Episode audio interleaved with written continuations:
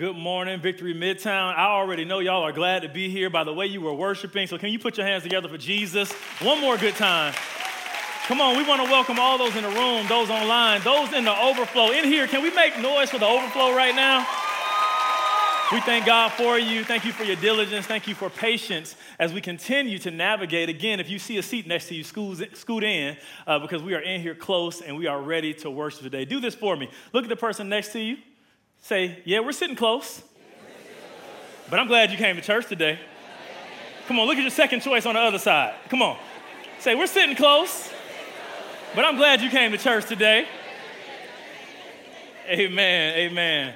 We are so glad each and every one of you came to church today. And I want to just kind of jump right into this message by kind of taking a poll. Uh, by a show of hands, who in here and even online, go ahead and do this. Who in here has ever been offended by what someone said or by what they did to you? Most of the hands. Somebody said, of course, most of the hands. Now, for the few of you that are very dignified, I want to pray for the lying spirit to come out of you right now in the name of Jesus. No, really, I asked this question uh, because offense and guarding from being offended is literally something that all of us have to navigate through. And as we've been talking from the beginning of the year uh, that we are looking to storm-proof our lives, this is a storm. This is something that comes at all of us. What we've been saying is that Jesus did not say, if storms come, you're going to need what I'm saying. He said, when storms come. And so, the same way that all of us are going to go through storms in our lives that hit us directly from maybe what we think are unexpected places, I will tell you that opportunities to be offended are all around us each and every day. They're around you at home, they're around you at work, they're around you at the park. Some of you rode in with that opportunity today. Come on. And yes, some of you even if you're not married or don't have kids, you get offended at yourself in the morning when you look at yourself. But with all of that, listen, you can even be offended in a glorious place where great worship is going on and we're lifting up the name of Jesus. You can be offended right here at church. Especially because you come to a church like Victory where there are so many nationalities, so many different cultures, so many different races, so many different political ideations, so many different backgrounds, and even generations, there's gonna be something that's an opportunity for you to be offended. But God wants us to know that in the same way that we've been saying that storms are gonna come, He wants you to be able to guard around it and know that opportunities for offense will come. And He says very plainly in Luke, He said, even some of the opportunities to be offended, they're going to come in the form of people. The storms of offense are going to come in the form of people. I need you to do one more time. I need you to look to your neighbor real quick and ask them a question with a smile on your face. Say, Are you a storm?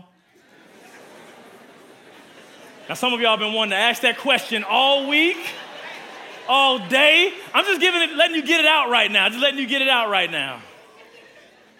Listen, let me be clear opportunities for offense will come, but we have to be able to navigate it. And believe it or not, even you, which are saved, sanctified, filled with the Holy Spirit self, you even sometimes will unintentionally harm or offend other people. And so, why am I talking about this in a series on prayer? It's because Jesus, he included this as a major aspect of what we need to deal with when he said, I want to teach you how to pray daily. Somebody say daily. He's telling us that every day, these things that I've laid out in the Lord's Prayer, as we call it, there are things that we need to employ each and every day we wake up. And so he said, if you're going to have an effective prayer life, where you're not just saying things and putting words out there and not having confidence that it's going to come to pass, I need you to give you the keys. I need to let you know what's needed to be included.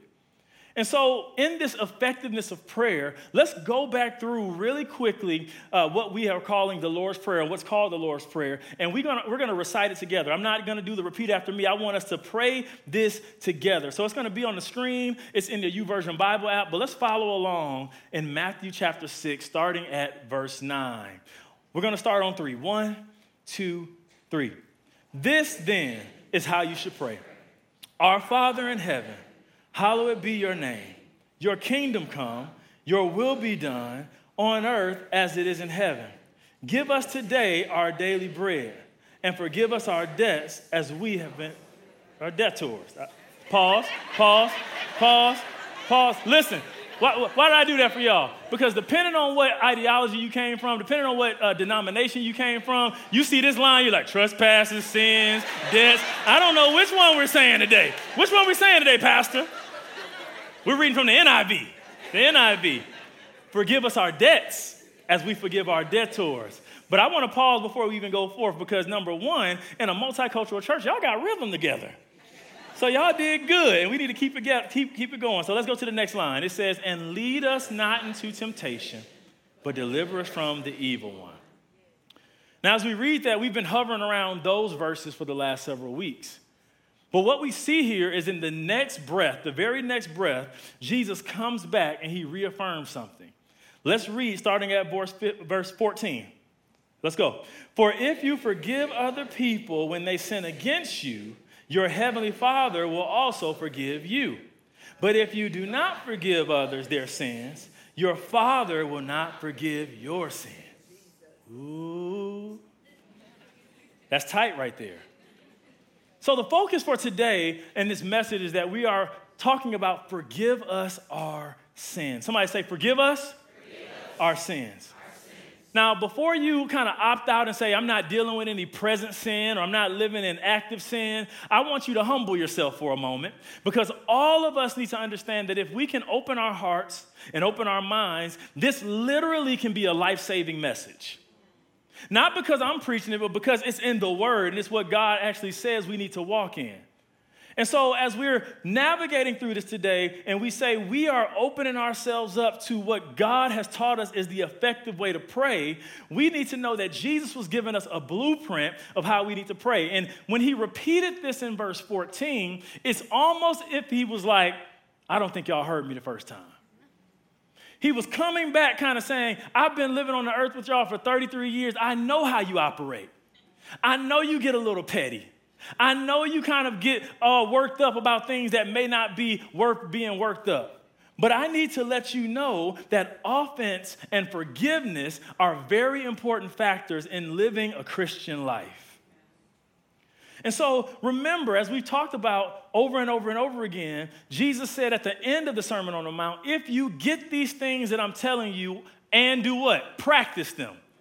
Not just hear them, not just keep it in a notepad, but if you do these things and you practice them, then you will be stormproof. Then you will be able to withstand when the winds and the waves come. So let's look at what Jesus is communicating. This portion of the prayer, it's this it's heart searching, it's sobering.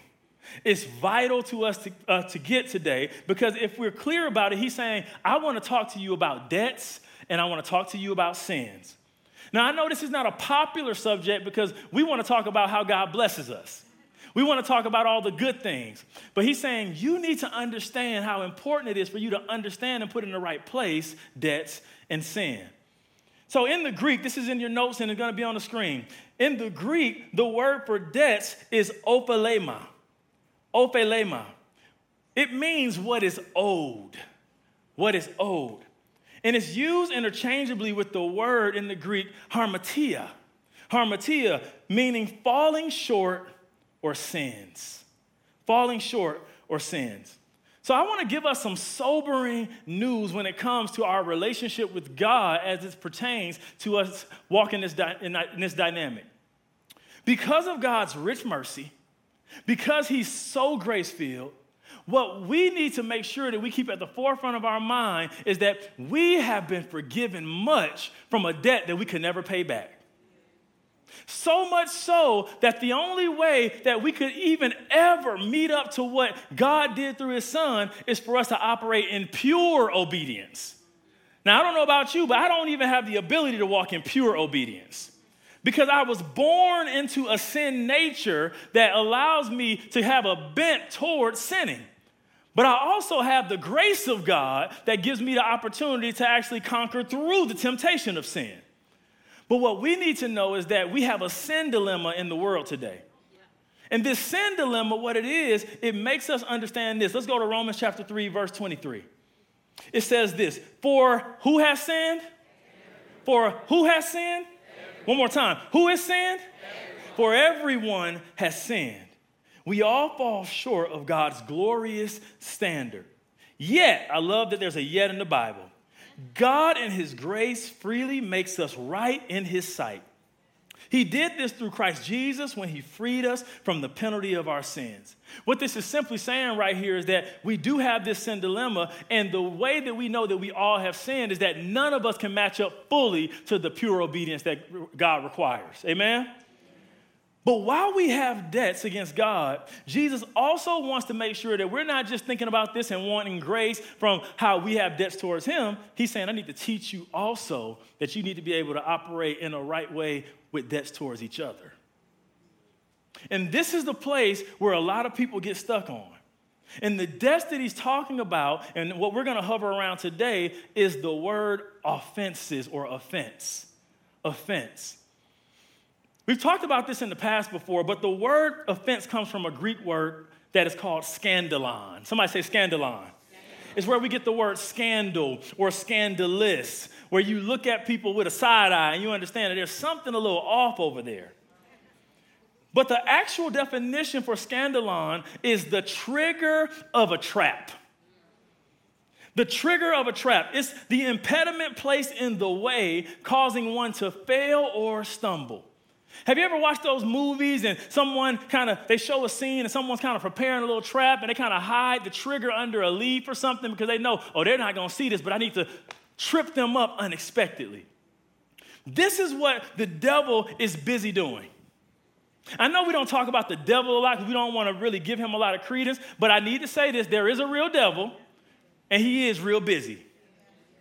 And his entire job description is to steal, kill, and destroy.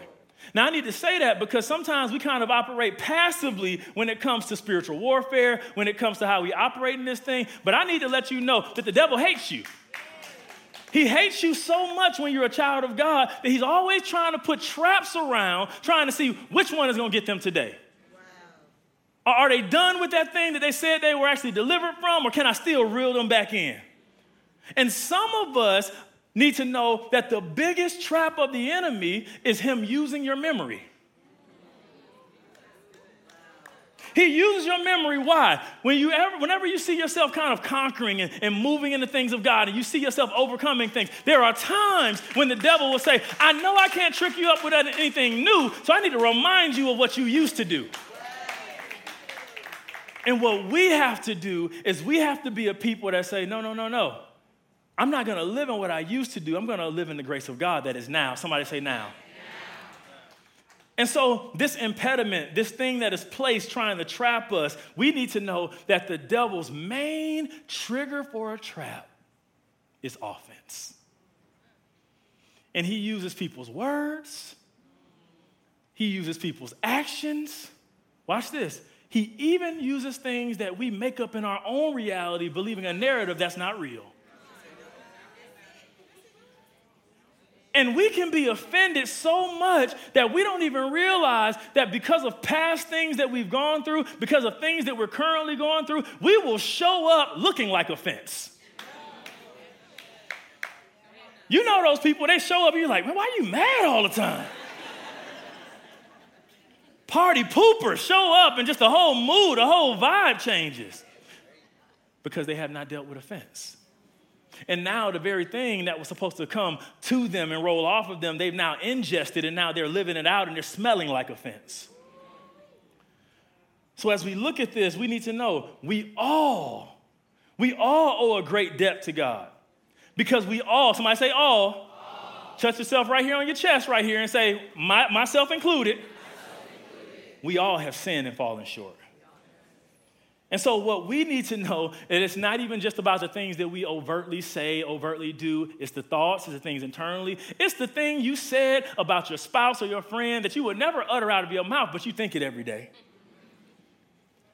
It's the thing that you are actually filtering someone through in a reality they can't even get past. And so, as we look at this, we need to understand that the same way that we needed forgiveness and need forgiveness right now from the Lord, He's charging us to do the same with other people. And so, let's take a moment to really understand what we have received so we can understand what we're supposed to give. When we talk about forgiveness, forgiveness is defined as this. This is our working definition today. It is to stop requiring payment of a debt that is owed, to release someone from paying back their wrong. It involves letting go of resent, resentment, bitterness, and the desire for revenge. Right there, some of y'all are like, you lost me right then. But I need you to come on back. The Greek definition of forgive is to send away, to leave behind, to let go and release. Let me say it again it's to send away, to leave behind, to let go and release. Do you notice you can never move fully forward until you let go of what's holding you in the past? And so, this is what Jesus, through his sacrifice, did for us. And we shout about it. We're excited about it. We wrote a song about it. Want to hear it? Here it go. But what happens is that we get excited about how God forgave us, but we turn the tables when we need to talk about how we need to forgive other people. We have two different soundtracks for when God forgave us, for when we need to forgive somebody else. When we're now down in sin and we fall and we slip and we need God to forgive us, we cue Donnie McClurkin. Great is your mercy towards me, your loving kindness towards me. Great is your mercy towards me, day after day. Y'all act like y'all don't know the song. Y'all know the song. So we cue that one, but, but let it be the time where we're supposed to forgive. We go to our playlist, Young Thug, 21 Savage. We're like, kill him, Lord. And don't resurrect him. Kill him, Lord. You put a little beat behind, kill him, Lord. Y'all know it's true. It's an unequal weight. Because we want to receive forgiveness, but we don't want to give forgiveness for real, for real. So, as we walk through this, this is a very serious subject, and we need to know that the reason sometimes that we don't really want to offer forgiveness to others is because we're really not clear about what it means to forgive. So, I want to quickly just kind of dispel some things because I want to bring us all in the same playing field. So, write this down. This is in your notes. There's a few things that I want to share with us right now. Forgiveness is not denial, it's not pretending that something wasn't a big deal, it's not kind of downplaying it and saying, oh, that's okay. Forgiveness is not approval. Saying what happened was okay. No, I excuse you, you know, but it really hurt you. Now, you can excuse something, but be real about how you felt about it. Forgiveness is not, listen to this, this is heavy, it's not reconciliation. Because forgiveness and reconciliation are two separate processes. I can forgive you, but to reconcile, there's some trust that's gonna need to be built back up. I can forgive you, but it's not that I come right back in the same posture that I had you in before. You may not get that access like you had it when I forgive you. But I will forgive you because that's what God calls me to do. And here's the one that, a, lot, a lot of people get caught up on forgiveness is not forgetting. Let me just say it like this there is no such thing as forgive and forget. Now, I see some of y'all out there, you're like, what, brother pastor? You know, doesn't the Bible say in Jeremiah 31 that the Lord will see our sin and, you know, forget our wickedness, never to remember it again? Mm-hmm. What did it say? The Lord. Can, can we be clear? I read my Bible and nowhere in this does it say Mo forgets those things that have been trespassed against them. It says the Lord forgets the wickedness, never to remember it again. Because the reality is, as you look to forgive, you want to make sure that you don't just overlook the pain that was caused. Because if you never really deal with that, you'll find yourself in a cycle. And you'll have a form of forgiveness, but you'll still be harboring things. So, what I'm really talking about today, and I'm gonna just kind of give us some keys, some tools, I'm talking about adopting a lifestyle of forgiveness. A lifestyle of forgiveness. Where forgiveness, it actually works in both ways. It works in every tense, past, present, and watch this, even the future offenses. And so let me give you three things that there's a lot that I could say about this, but I had to whittle this down to some main components of what we need to grab if we're to live a life of forgiveness. But before I jump into even the first point, I need to let you know just a little bit of a plot twist. That before we can actually start talking about forgiving other people, we have to deal with how we've offended God. And so the first thing that we need to know is that we need to, number one, confess my offense. I need to confess my offense. Now, let me make this very clear because theologically, you even need to uh, realize this. What Jesus is talking about in Matthew chapter 6 is not salvation. When we're praying this, forgive us our debts as we forgive our debtors, in this component, he's not talking about salvation right here. Watch this, because he's assuming you're already in the family. How do I know that? Because at the first verse of the Lord's Prayer, he says, Our Father. You can't say our Father if you're not in the family. So he's saying, Our Father which art in heaven. It's almost as if you're in the family, but you don't have all the benefits of being in the family. Let me say it like this. I, I, recently took a trip, and you know, if you travel and you actually get an Airbnb, there's stuff that you can be in a nice home, but there's some closets and some pantries that you need a password to.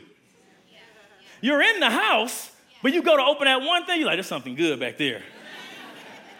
Jesus is saying, I want you to be able to experience the fullness with all the passwords, with all the access, nothing missing, nothing broken, that you get everything. And so, as we look at this, we are in the household of faith, but we need to understand this measure of grace that has been given to us. Why? It's so crucial that we understand grace because if we don't, we will act like religious people and forget where we came from. If we don't, we will act like those who don't remember when we needed forgiveness. As we go back and just even remember the story in Luke 7, I'm not going to read the whole thing, but in Luke 7, there's a story about Jesus when he visited a religious leader's house. His name was Simon. And he went in there to eat, and while he was eating and getting ready, there was a prostitute that came in, and she started to wipe his feet with her tears and wash them with her hair. And Simon, he started to get a little perturbed. He started to get a little offended. And you know how you have some people in rooms, they're looking at you, they're not saying anything, but you know they're thinking something devious? This is what Simon was doing. He, he said, if he really was a prophet, he would know who was actually at his feet. And the Bible says Jesus absolutely knew who was at his feet. Some of us may immediately say, oh, yeah, there was a prostitute at his feet. No, Jesus said, here is someone who has been forgiven much that's at my seat. Here is someone who knows the measure of grace who is at my feet. And so let's pick up in Luke chapter 7, verse 47, where Jesus says this. He says, and he's talking to us, he's talking to Simon then, he's giving us a key. He says, I tell you, her sins, and they are many, they have been forgiven. So she has shown me much love. But a person who is forgiven little shows only little love. What he was saying right here is that you give forgiveness at the measure in which you know you've been given forgiveness. You give love at the measure in which you have been given love. And so, as we look at this, we're, we're really trying to understand God, what are you saying? Because again, we don't want to be those religious people who forget what happened when you were caught up in sin. What happened when the sexual addiction had you bound? What happened when the alcoholism had a hold on you and you couldn't get past it? What happened when, even in your justified manner, you had your little card and everything that the herbs had you? We need to understand that grace and mercy is what kept us. And so, this posture that we need to have is one we need to uh, pray through daily. Somebody say daily. daily. We need to say, God, I know I've sinned so much that I thank you that you have given me your grace. And the posture that I have is one of humility because I'm very aware of what I have done. I know I have personally offended you, and I won't forget how you handled me. Because if I forget how you handled me, then I'll be given an uneven scale. And so, what we have to do is that we have to confess our offense towards God and truly receive His forgiveness. Now, why am I slowing down for a second to talk about this? Because there's a scripture that really gives us a key to how we need to walk, and many of you have heard it before, but let's go to 1 John chapter 1, verse 9. This is a key for us. It's a key for us. It says this if we confess our sins, He is faithful and just and will forgive us our sins and purify us from all unrighteousness. That's so important because it ties in to even the writer in Hebrews when he says, when we give our lives to Jesus, when we accept Jesus, is that, is, it's as if Jesus sprinkles our hearts and makes them pure and white and allows us to go forth without condemnation. And the reason why I'm bringing this up is because even when we know these scriptures, we hear them in church, a lot of us don't pray like this. We pray and we say, Yes, I'm forgiven, but we stay right there. Where we need to understand that no, I don't just go into his presence as a sinner. I go in understanding I'm forgiven and I'm in the family of God. Let me say this again. Because this is so crucial. This is something that I really labor in prayer about for anyone who's connected to us is that once you accepted Jesus as your Lord and Savior, you are in the family. I'm pausing for a minute because condemnation is what so many people miss the mark in because you think because I did something else and I messed up again, now I have to go get saved all over again. God is saying, once you accepted Jesus, once you repented, yes, you will never be able to pay all the debt back, but I give you grace to overcome this sin so you're not going back into the same cycle over and over again. But once you've received me, you are in the family. And so, with being in the family, we need to now walk in humility. Walking in humility just says, I've said this before God, I know that I have the juice. I know that I'm good in your presence because of your presence, but I know where my power comes from. I am not getting it twisted that I'm doing this in my own ability. That's humility. And so the usage of this word in this scripture that we're talking about is debt. Somebody say debt. Debt, debt is defined as a loan that is rightly due, but it's so large that it is unpayable. It's like bankruptcy. It's like a debt that you could never get no matter how many payments you made. But this is what I need us to know Jesus paid it. Jesus paid it. And, and what I know is that we're in churches sometimes and, you know, we hear that and we say that and we kind of just do that. Yeah, Jesus paid it. But can we bring this to light as if it was something that we could actually feel in our pockets? Jesus paid it in the same way. It's like if you owed all the creditors in the world, if you had a mortgage that was three months past due, if you had a car note that you couldn't pay, and you know every single day they are calling you and calling you and calling, so much so that all everybody's numbers on D and D now. You scared to answer the phone except for your spouse. He's saying you can have all those things going on, but Jesus is saying, I have paid all of that, and I have made you free. Can we take a moment and give God praise for his forgiveness? Come on, can we do better than that? Can we take a moment and say, God, I thank you because I realized how bad off I was? God, I won't just come in here and casually worship you. I will lift my hands because I know where my help comes from. I will praise you out because I know that I would be in sin without you. I will give you all the glory and all the praise because you are worthy of it. So, this is what happened. He, he forgave us. And when we know this, we start to walk in a different posture, and now we can connect our hearts with God. Let me give you an example of how someone connects their hearts with God and how you live in this posture of thanksgiving. There's a man called David, and we know him in the Bible as one who even Samuel said that he was a man after God's own heart. And what I love as you even look at him as, at his example, even the posture that he was in, if you have read your Bible, you will look at the things he did, you will look at his shortcomings and say, How in the world could he be called a man after God's own heart? Watch this. It's because he understood his posture. Psalm 51 says this. This is David speaking to the Lord.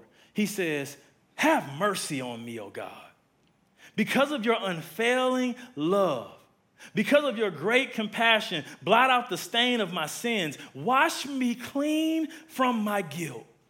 Purify my sin. For I recognize my rebellion, and it haunts me day and night. Against you and you alone have I sinned, and I have done what is evil in your sight. You will be proved right in what you say, and your judgment against me is just. See, this is a man who said these things after he knows that he offended people, after he had somebody killed. But this is also a man who's speaking in a way that knows that offenses were brought towards him, that he was betrayed, that even his own son turned his back on him. But what he's doing right here, he's called a man after God's own heart. Why? Because he knows that he has to be fully reliant on God. And in him being fully reliant on God, he also is in full touch with his humanity, knowing that he could never reach God's position of authority if he doesn't actually operate in grace. And so, as we understand this, we start to walk with a confidence, we start to walk with a humility, but we walk with a reliance on God. Amen? So, the second thing that we need to understand if we're going to actually live a lifestyle of forgiveness is we have to release their offense. Release their offense. Now, this is the place where it gets a little hard. This is the place that even as I was praying through this message, as I was writing some things down, as I was processing and praying with the Lord, I knew that we were going to have even a little bit of spiritual warfare that we had to contend with. But what I need us to know is that it says in Matthew chapter 6, verse 12, and forgive us our debts. How? As we forgive our debtors. So, in a room like this, I know that there are people in so many different places that now we start to rationalize. And we start to say, Well, Pastor, you don't really know what I've been through. Pastor, I know that's for that over there, but to this extreme, I could never forgive this person. And so, what we need to know is that we need to know something that I had to come to grips with even years ago through counseling, through walking through a process of saying, Mo, your emotions are real and they're valid. Your emotions are real and you need to deal with it. What happened to you is a real thing. And what I'm not telling you to do is actually dismiss it like it never happened. So let me take a moment and just slow this down for a minute because this is a critical mass. Because as I said earlier, this message can save your life because many of us are walking around offended and we will never be able to see the grace of God how He wants us to. Right. So let me just slow down and say this. They did steal from you, and you did feel that. The molestation, the violation, even the rape, it did happen, and you're still dealing with the trauma. They did intentionally sabotage you.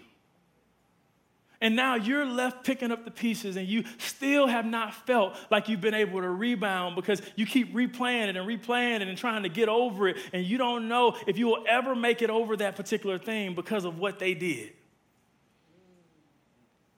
They did cheat on you and they broke your trust. And it was something that was real and you didn't deserve it. No, you didn't. Even if you feel like you've, you've kind of convinced yourself that you've done something to warrant that, no, you did not. And for some, I need just to say that somebody made a real mistake, a sincere mistake, but it still hurts you. So just because it was a mistake does not mean that you didn't actually feel it and that you didn't have to process through it.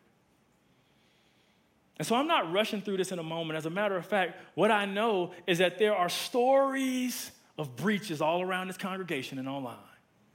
And so if you would, allow me just to go to prayer for you. Can you lift your hands right now? Father, I thank you right now. That even as we're hearing this message, this is not just some sermon just to run through and to get some notes. God, I thank you that this is a life preserver in the spirit. Father, I pray right now for each and every person in here who have gone through trauma, who have gone through things that people did to them, and they are living through that pain each and every day, and they feel like they can't get over it. Father, I'm praying right now that their hearts will be open, that they're not shutting down, that the enemy will not win, that their hearts will not be hardened, but this word is going deep down into their hearts to be transformative, to be life giving, so that we can all receive the grace and walk in the fullness of what you have for us. God, I'm praying right now that we tap into the super of your supernatural that we couldn't do this on our own, that we cannot heal ourselves, but we need your Holy Spirit to heal us, to deliver us, to set us free. So, God, remake us again. And for the rest of this message, allow us to hear with open ears, with open hearts, that your seed will fall on good ground. In Jesus' name we pray. Amen. Amen. Amen. Amen. Here it is. It's tough to deal with real things that happen. And unfortunately, what has happened sometimes in the big C church is that sometimes we try to minimize things and tell people just have some more faith. Just faith it away. But I need you to carry this home. The Lord just kind of spoke this to me. Faith is not pretending something didn't hurt. Faith is believing that God can heal the hurt. Let me say that again. Faith is not swerving it, diminishing it, putting it down. Faith is not acting like the thing didn't hurt. It is believing that no matter what I went through, that God can heal the hurt. And so rather than focusing on the oppressor or, or the person who actually did this, we only can actually do what we can do in ourselves. Because the same way that God forgave us, even with the extremes of what we might be going through in our minds right now, we have to be able to know that we have to get in a place where we're able to forgive other people. I'm slowing this down on purpose because this is not a casual conversation. As a matter of fact, I just need you to take a deep breath right now. Come on, everybody in the room, just take a deep breath. Take one more deep breath. Come on, we're not rushing through this. This is what I want to ask. If God forgave you the same way you forgave others, how would that work out for you? Because the reality is that we have to be sober about this because He wants us to live through this. Here's a quote that I believe sums this, sums this up it says, Christian forgiveness does not call us to forget but it allows us to remember while calling us to the end of the cycle of revenge. I'm gonna say it over your heart and over your spirit one more time.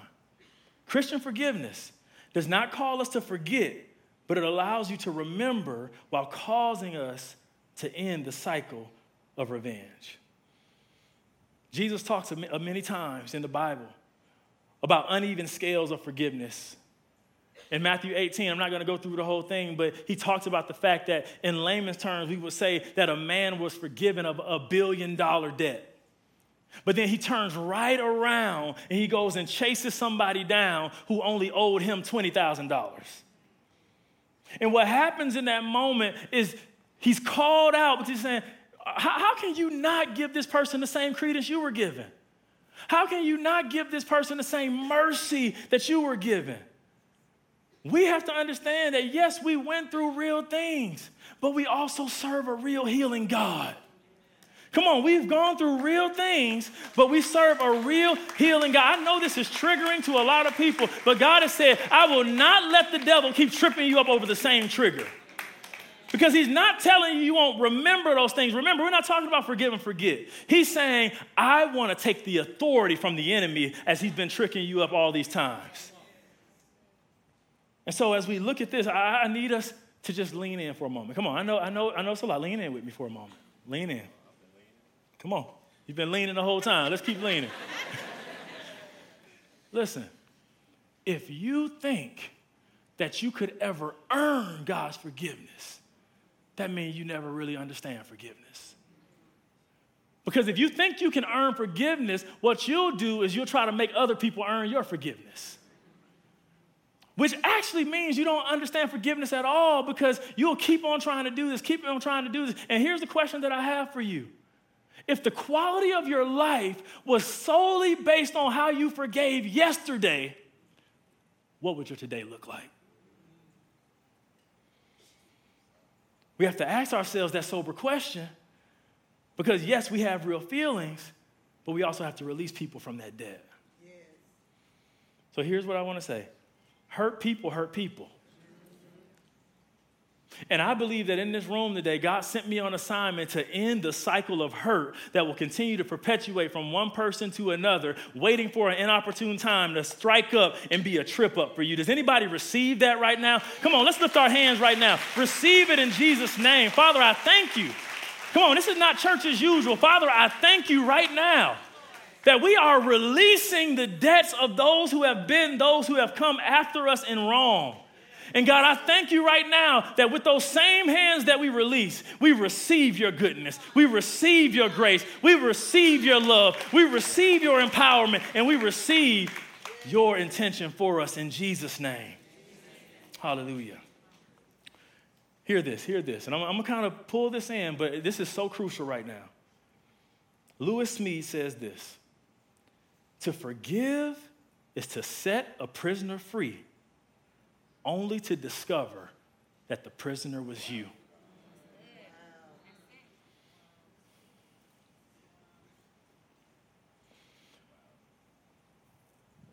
See, some of us don't understand that we've literally been navigating and walking with multiple people on our backs.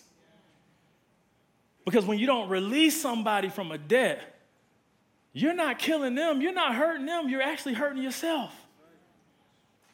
There are stats that literally say 61% of cancer patients actually are found to have unforgiveness in their hearts.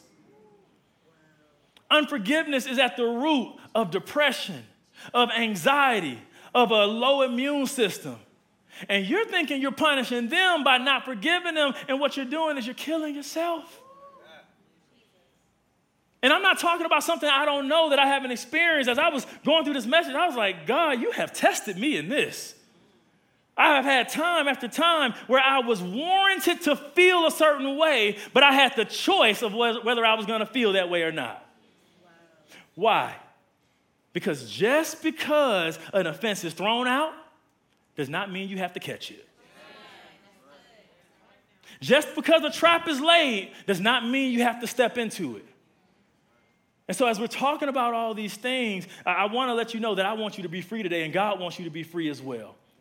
And so, the last thing, the last key that I want to give for today, if we are going to be people who live a lifestyle of forgiveness, is that we have to prepare to resist offense. We have to prepare to resist offense. Why? Because opportunities, again, opportunities for offense are going to be all around us each and every day. The Bible says the enemy is lurking around, seeing who he may devour. And so, if we're not careful, what we'll do is we'll go into places ignorant, knowing that the thing is out there for us. So, let me give you a major key to resisting offense. Y'all want to know what that major key is? Come on. Y'all want to know what that major key is? Does this side, y'all really want to know what the major key is? Let me tell you, it's a huge secret. Stay home. Stay home. Well, some of y'all that's married and have kids, you still might get offended. But I, am joking about it, I'm making it light, but the reality is it's everywhere.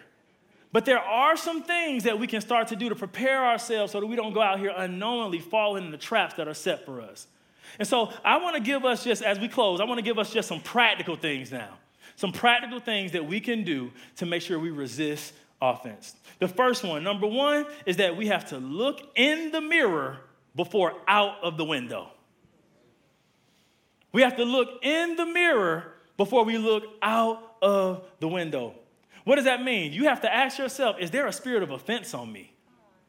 Am I walking around offended by what somebody said? Now I'm always seeing them through that lens, never giving them the benefit of the doubt. Is there an insecurity that I have that I really don't want to deal with, but that's what's making me respond in the way that I respond? Is there pride in me that needs to be checked? Yeah, even church people have pride, y'all. I told y'all a couple months ago that the Lord was dealing with me while I was in prayer one day. He's like, You in here lifting your hands, you're praising me, but you're not nice at home all the time. I know you're carrying a lot. I know you're leading with people and you're doing these things. You have responsibilities, but you can be nice.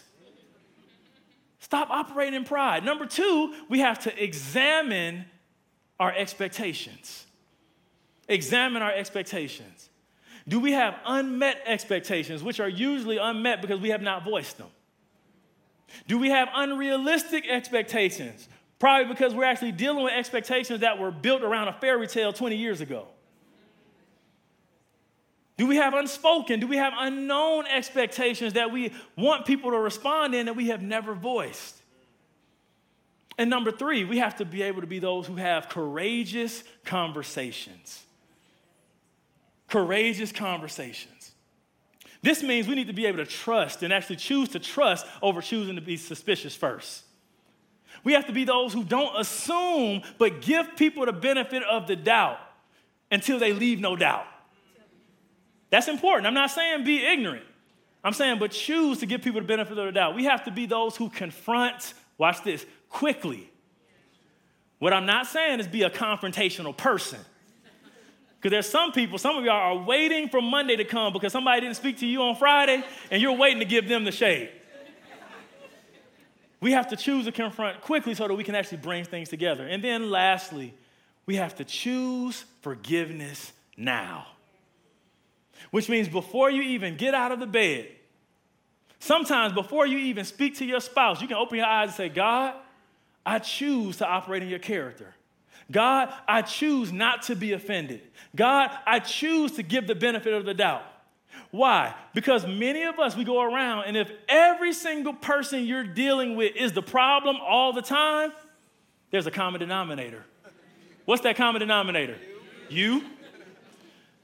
And so it's not always that all these people are doing these things, but we have to work on ourselves and give room so that we are making sure that we choose forgiveness now. Listen to this. Don't wait until you get into a battle to figure out how you're going to fight.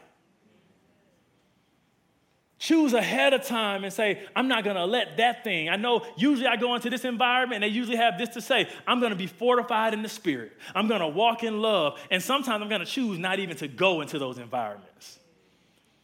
So, this is what I wanna do. I wanna close like this. I wanna close with actually walking us through a prayer of forgiveness in a moment. Because this is not just this one stop shop thing, there's a process for some of us that still need to walk this out. And as we look at this, we need to, again, just because the offense is offered up doesn't mean we need to grab it. But here's what I want to do I want to validate some things in a moment because I realize very clearly that in this room, online, in the overflow, there's some people that you've heard this whole message and you're like, but you don't understand. God, they violated me. They molested me for three years and they need to go to jail. You're holding on to certain things, trying to get someone to pay for something, thinking that you are going to be the one that gets vengeance. But I want you to hear this particular quote because I think this will set some of us free if we really take it in. Philip Yancey says this At last I understood in the final analysis forgiveness is an act of faith. By forgiving another, I am trusting that God is a better justice maker than I am. By forgiving, I release my own right to get even and leave all issues of fairness for God to work out. I leave in God's hands the scales that must be balanced justice and mercy. What he's saying right there is yes, there are some people that need to pay for what they did. There are people that, even if they ask for forgiveness, there are still sometimes consequences to things that were really valid. But what I want us to be able to do is to release ourselves from the burden of us trying to make that happen. Because you will walk around inhibited into the things that God wants you to walk in because you're a prisoner of a past situation. I want you to bow your heads for a moment. The first thing I want to do right now as we get ready to close is you will never be able to give forgiveness unless you've received it. And so I want to pray for those who heard this message and said, In my own ability, I know that I can never forgive. And I couldn't do it because I don't have Jesus working in me to give me the power to do it. But if you're in here today and you want Jesus to become your Lord and Savior, if you want His empowerment, if you want His help, if you want your eternal life even to be secure, and you want to experience real forgiveness, just throw your hand up in the air while everybody's head is bowed. I see those hands all over the room. If you're worshiping online, go ahead, put your hand up right now as a sign of faith. You guys can put your hands down. I'm going to pray with you. In Victory Midtown, we're going to pray together. Say this prayer. Say, Jesus, thank you for fighting on my behalf. Thank you for dying on the cross for my sin. Today, I accept your sacrifice. I accept your forgiveness. I repent of my sin, which means I turn away from my way of doing things. Come on, I turn away from my way of living and I turn towards yours. Holy Spirit, I'm asking for your help to help me be one who is forgiven and who forgives others.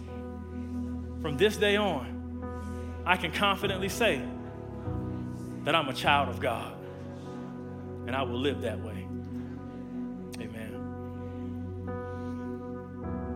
This last thing that I want to do, this is for everybody. They're going to put something on the screen. I want to walk us through a forgiveness prayer. It's going to be on social, it's going to be online because this is something you're going to need to keep and carry with you so that you can rehearse it because you're going to get offended again. And so, as I walk through this, there are places to put that person's name. Before I start to pray it, go ahead and put that person's name in your mind. The only way that you'll be healed is if you reveal what God has actually processed you through. So, get that person's name in your mind, get that offense in your mind because we're going to deal with it right now. Follow along with this prayer with me and just receive it. It goes like this God, I repent for withholding forgiveness from that person. Put that person's name there. Today, I make a decision to forgive them of the offense. You may need to name it, put that offense right there. Father, when they did this, it made me feel this particular way. God, I no longer want to carry this wound. Today, I make a choice to give you the pain and I lay it at the foot of the cross. I hand this person over to you and choose to allow you to be my justice maker. Now, here's another dimension of faith right now.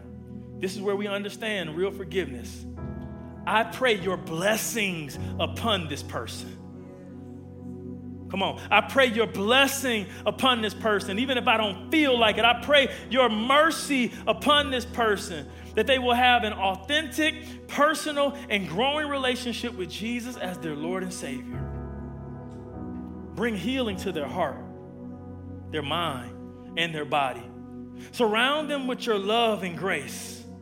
And right now, I receive. Can we all, one more time, lift our hands? This time in an open posture. Come on, open posture. Right now, I receive the gift of joy, hope, peace, and love that is found in you. Thank you for continually healing my heart in Jesus' name. Keep those hands lifted. Father, I thank you. As shepherd, as pastor of this congregation, God, I'm coming to you asking for mercy. I'm coming to you asking you that you heal the hearts in this room. I'm asking God that we do not operate in the cycle of unforgiveness anymore.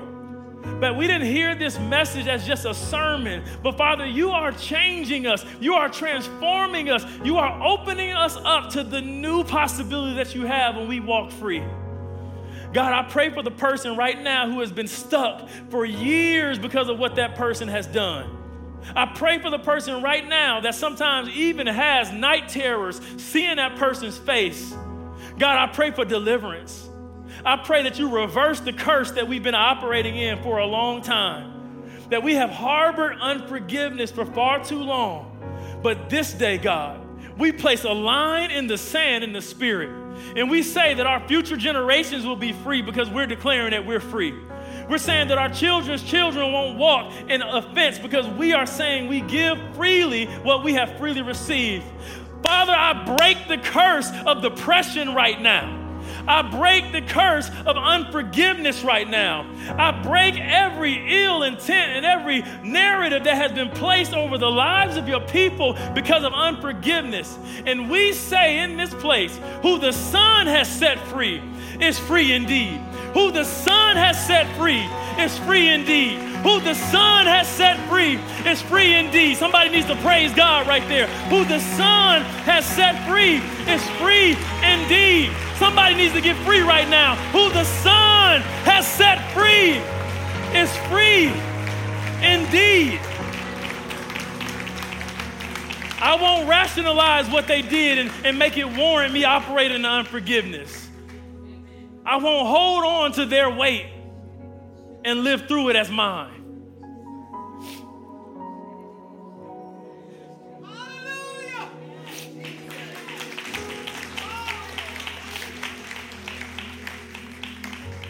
Come on, one more time. Just lift your hands right now. Just lift your hands.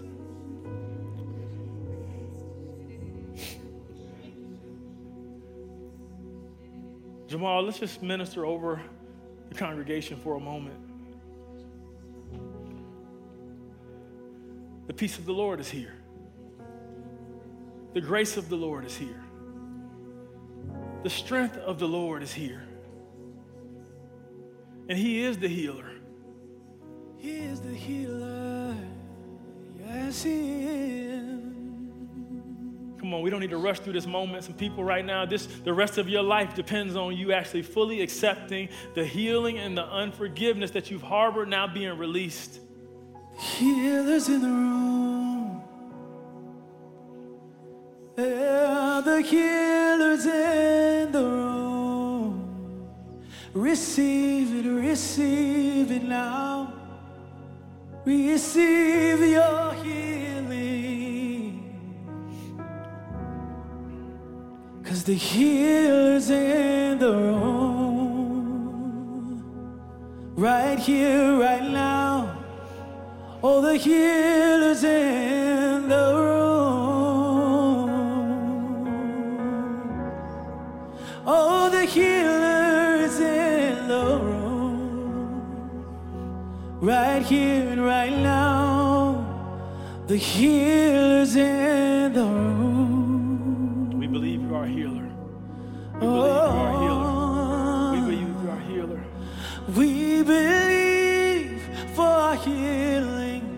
cause the healer's in the room. We believe for our healing, for the healer's in the room. For the person who's been operating with the facade of toughness. For our healing, You've been operating in that place because it's been a defense mechanism. We believe. But God is saying you can trust me. He's saying you can trust me. He's saying you can trust me. He's saying You showing emotions is not a sign of weakness. Oh, you can Showing a release to me is not a sign of weakness. You can trust It's actually a trusting in me. Oh, you can trust me. For if he dresses the lilies with beauty and splendor, how much more will he clothe you?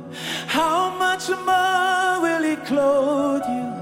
If he watches over every sparrow. How much more will he love you? How much more will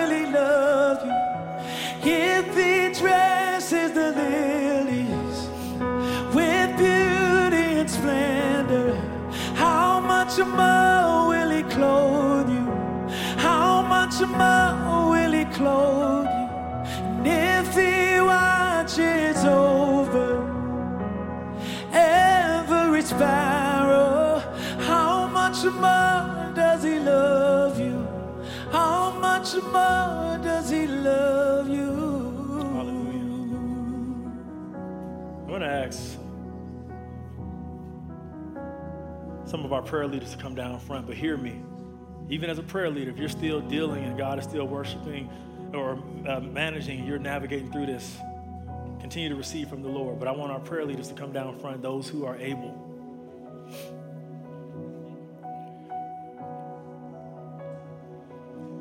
Too many times in our lives, we've just skipped over things that God wants to change in our lives. We've allowed it just to be a moment that we operate in casually. And so we're going to close in a moment and release in a moment. But after we release, we're going to just play quietly. You don't have to rush out of here because God is still dealing with some people. But there are some of you that even as I started to talk about some of the things, you need to touch in with someone. You need someone to pray for you. We have resources, even for those who have walked through trauma. We want to be able to point you in a direction and walk with you. And so, if we could, go ahead and just stand up on your feet right now because there will be some people that need to, to head out.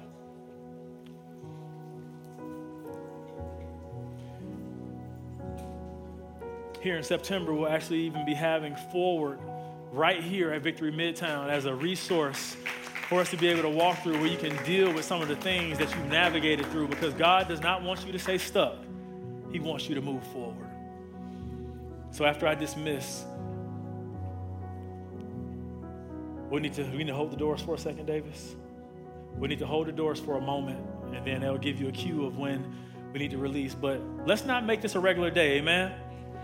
Let's walk into things that God gave us. Let's really receive what He did for us today, and let's carry it out for the rest of the week. So lift your hands, Father, in the name of Jesus. We thank you right now. We surrender our hearts, we surrender our minds, and we say thank you for being God. Thank you for being so merciful to us. Thank you in the way that you forgave us. Let us embody that same forgiveness to other people.